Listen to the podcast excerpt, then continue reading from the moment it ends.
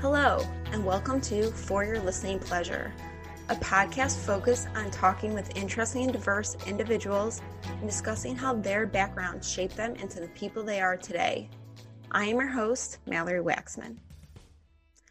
Today on the podcast, I'm excited to be welcoming Roger from Pets for Vets.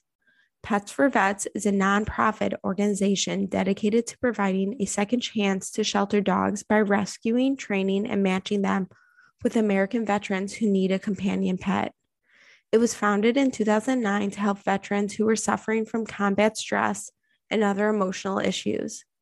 Each companion dog is rescued in connection with a local animal rescue group.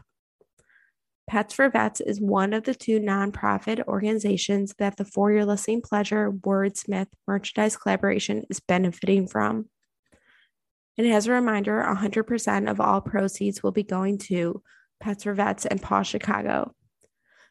Link to purchase your sweatshirt can be found in this episode's show notes. Roger, thank you so much for joining me today. You volunteer for Pets for Vets. For our listeners who don't know much about the organization, why don't you tell us a little bit about how it got started and what its goal is? Sure. So, um, Pets Vets is a registered 501c3 nonprofit. It was founded by a woman named Clarissa Black. Um, I believe it started out in the West Coast in California, and with a mission to provide trained companion animals to our military veterans, especially those that suffer from PTSD and traumatic brain injuries, uh, who can greatly benefit from the power of the human animal bond. Um, shelter animals who could face euthanasia are specifically selected uh, for each veteran to match the veteran's personality and needs. And professional trainers that we assign to work with each veteran uh, are responsible for assessing and rehabilitating and training animals so that uh, the veteran receives a well trained companion. And we call them companion animals to differentiate from service dogs. So, part of what we do in terms of our, our, our mission is to cover all the expenses that are uh, uh, incurred for adopting, training, and matching the dog with the veteran. And by the way, it's not just limited to dogs. Sometimes it can be a cat uh, or even some other type of animal, but 99% of the animals are dogs because that's what the veterans request. Uh, so we cover all the expenses during that during that adoption and training period, including any required veterinary care.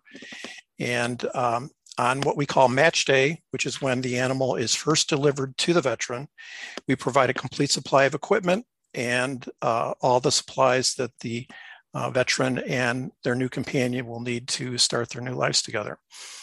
We also continue working with the, the veterans throughout the life of the pet to help them uh, obtain low cost veterinary care and provide any follow up training at any point if that's needed. How did you get involved with the organization? Well, I first got involved um, when I learned about Pets for Vets from a PBS broadcast, I can still remember, and it was a long time ago, probably 2012, 13. I was watching a PBS broadcast that was devoted to various uh, veteran support organizations. And it just so happened that at the time I was interested in, in doing some volunteer work. And it appealed to me to be able to give back to our veterans community uh, while at the same time helping to find homes for shelter animals.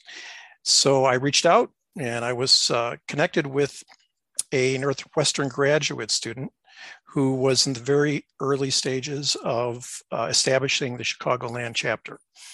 Uh, I worked for a number of years helping out in various ways as a volunteer in any way I could, uh, and uh, including attending fundraisers and fostering dogs. Um, while they were in training. And I eventually became chapter director in 2017. And I spoke with Wordsmith, who is the podcast guest that I am collaborating with on this mm-hmm. endeavor. I knew that one of my goals for this podcast was to raise awareness about various non for profits. And when he said yes, he would love to partner with me um, to design a piece of merchandise to really raise awareness uh, we both agreed animals was a great one to start with. And he had spent some time in Chicago previously, which is how Uh, the other organization besides Pets for Vets um, got chosen, which is Paws Chicago. Mm-hmm. But I wanted to do Pets for Vets because I had um, I've interviewed for the podcast a few individuals who are veterans. I think that we as a country could do a lot more for those who serve in the military. And anyone out there who's listening who has a pet, you know how important that pet has been yep. to you, especially the last few years getting through the pandemic. And for those veterans who have PTSD or traumatic brain injuries, to be able to get them a companion that will help them, soothe them, and be there for them was really important. So I'm excited that half of the overall funds that are raised are going to Pets for Vets because I think it's such an important organization. And I love even more that you help with shelter animals who are possibly going to be euthanized to help them also get a second chance at life. Yeah, um, you know, it's uh, it's really uh, um, a great mission because of that that kind of twofold mission that we have.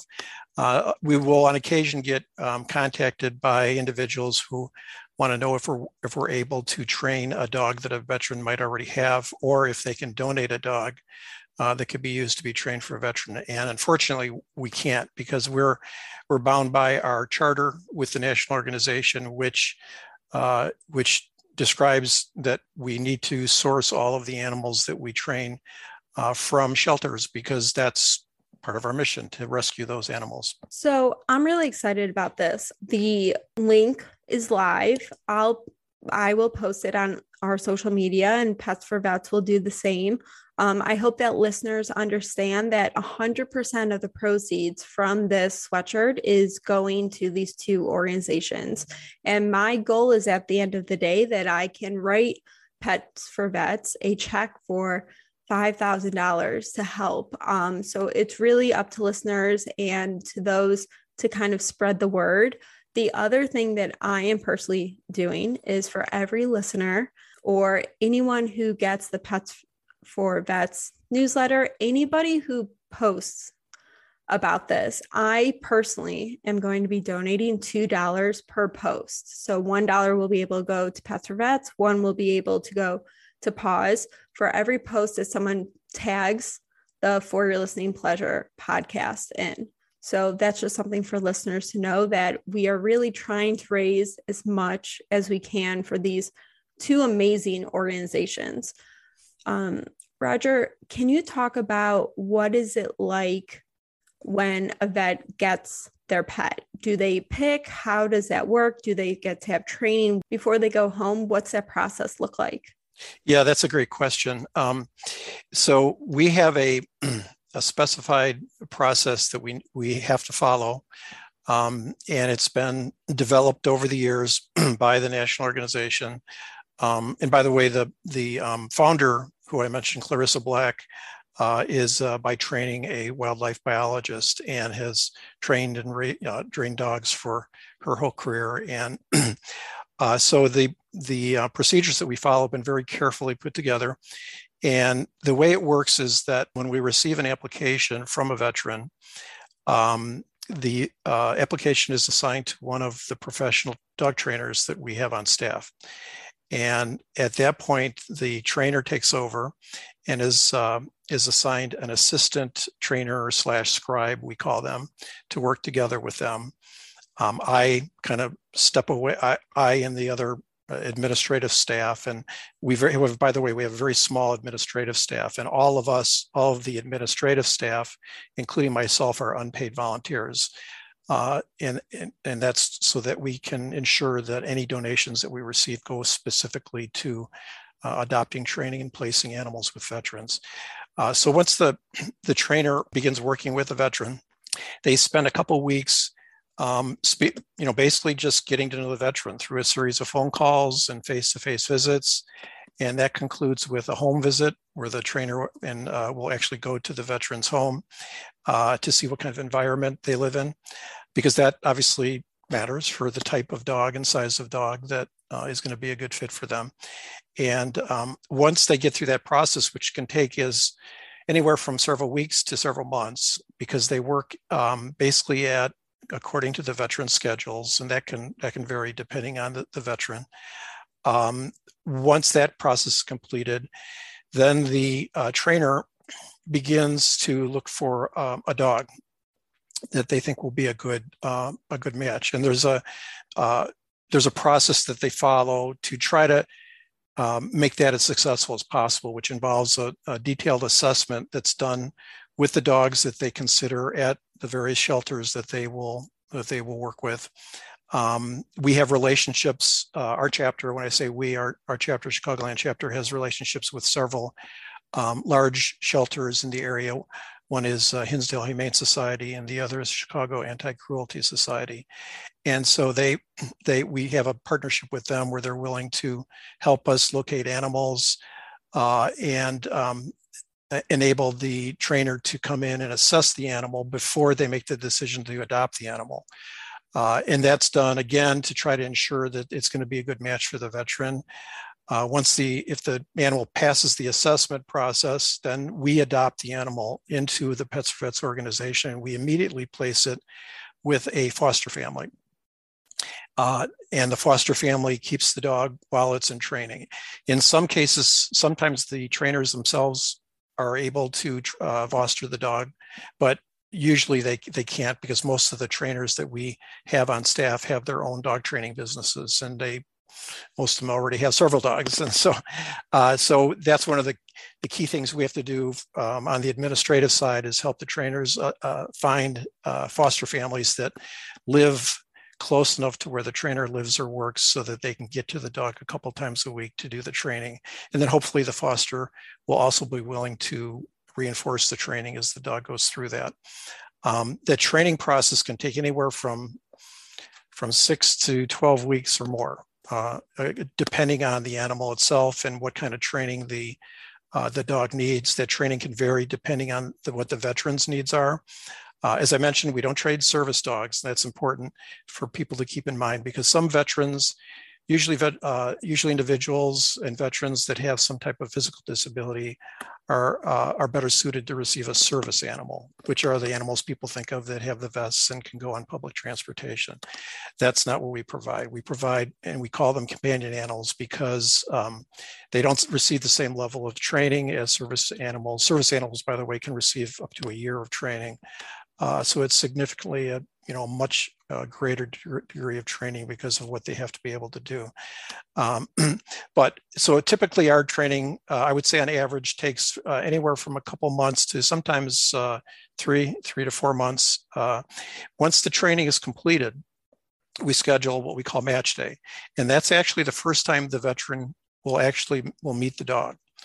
And a lot of people are puzzled by that um, and in fact, we, we, we address that with each veteran right at the beginning of the process because some of them expect that they might be involved with being able to select the dog before it's adopted and might be involved with, uh, with the training as well.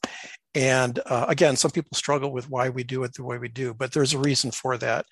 And that is that um, uh, it becomes very difficult uh, if the veteran is involved with selecting a specific animal because where everybody by human nature people tend to want a certain color dog uh, or a certain breed of dog and we're not ab- able to do that because of the fact that we have to source our dogs from shelters because we want to rescue the animals so we can't guarantee to a veteran that they're going to receive a you know a black lab for example or any specific breed. Um, that's that's one reason. So we don't want um, so by doing it the way we do, it prevents the veteran from getting attached to a vision of an animal they're going to get. And what uh, Pets Vets has learned over the years is that um,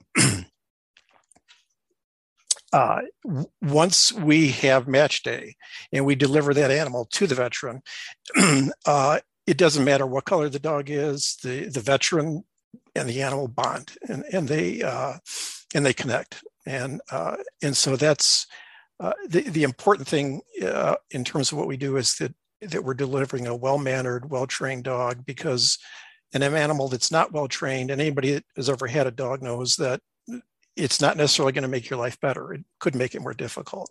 So that's really the key to what we do. And we found over the years that um, once the veteran receives the animal, you know, doesn't matter what it looks like, they they bond with it right away. I'm smiling. I'm just so excited to partner with you guys. I think it's such an amazing thing that you guys do and just even hearing the time and energy that goes into making sure that the animal will be the best for the veteran and vice versa. Um, if there are people who are able to foster, how would they go about raising their hands or if they want to help? Oh, I'm, I'm really glad you asked that because fosters um, are the two key um, people that we have on our staff, as I've already alluded to, are the trainers and the foster families. Uh, and uh, they can be somewhat challenging to recruit. Um, we're fortunate right now that we have five uh, professional dog trainers on our staff, um, but it's actually not enough. Um, we, would like to get up to uh, at least seven or eight trainers to cover the Chicagoland area alone.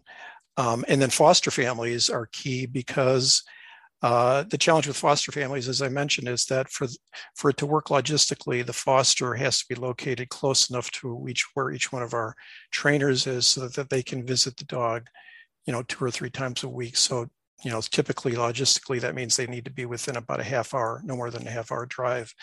Uh, so that's where it becomes difficult. We get some people that contact us and would love to be a foster, but they're just not in, in the right area.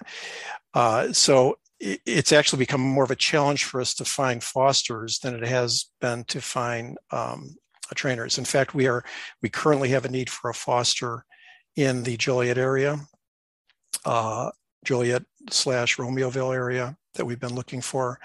Um, and then we have a, a need for a foster uh, in the west suburban area, um, uh, in the, uh, the, kind of Naperville, Wheaton area. Um, so if anyone's interested in, in, in fostering, uh, they can contact us uh, through the uh, website petsforvets.com and they'll there's a form that they would fill out in terms of how they would uh, like to help and what they'd be able to do. And that would get directed to us. And um, uh, that's something that uh, is always in, we always have in demand. Well, how about this? Moving forward, besides this partnership, when you guys need fosters, you let me know and I'll post about it in hopes that getting the word out to listeners or just on social media um, I think it's always helpful the more you post about something or get the word out. Um, hopefully, will help with getting more fosters and being able to provide more um, companion dogs to veterans. That would be great.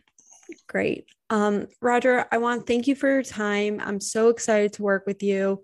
Um, listeners, we will be posting everything about Pets for Vets and uh, the collaboration and kind of letting you know uh, where things go. But the link now is live. I'm excited to say. And again, as a reminder, if you post it, please tag for your listening pleasure in it. You can also tag me personally, Mallier04, in, on Instagram or on LinkedIn, Mallory Waxman, or on Facebook. And I will keep track of all of those reposts and I will be personally donating $2 to the overall cause per post. Thank you so much, Roger. I wanted to go ahead, and since every interview I ended the same exact way, I'm going to do the same with you and ask you the same final three questions. So, if you okay. had a quote or a mantra that you lived by, what would that be?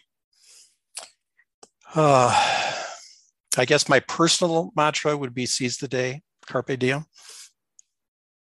I love that one. Um, if you could relive any one day, which day would you choose? Wow. Well, I suppose, um, and I'm, I'm at the age where I've actually been kind of looking back on my life a little bit. So uh, I suppose it would be a day many, many years ago, back when I attend, uh, I graduated from college and I decided to begin a career in corporate management. Um, I, if I had it to do it over again, I would instead steer myself towards more of an entrepreneurial career, which is what I've ended up pursuing rather late in life for about the last 10 years anyway, and which I find to have been much more fulfilling.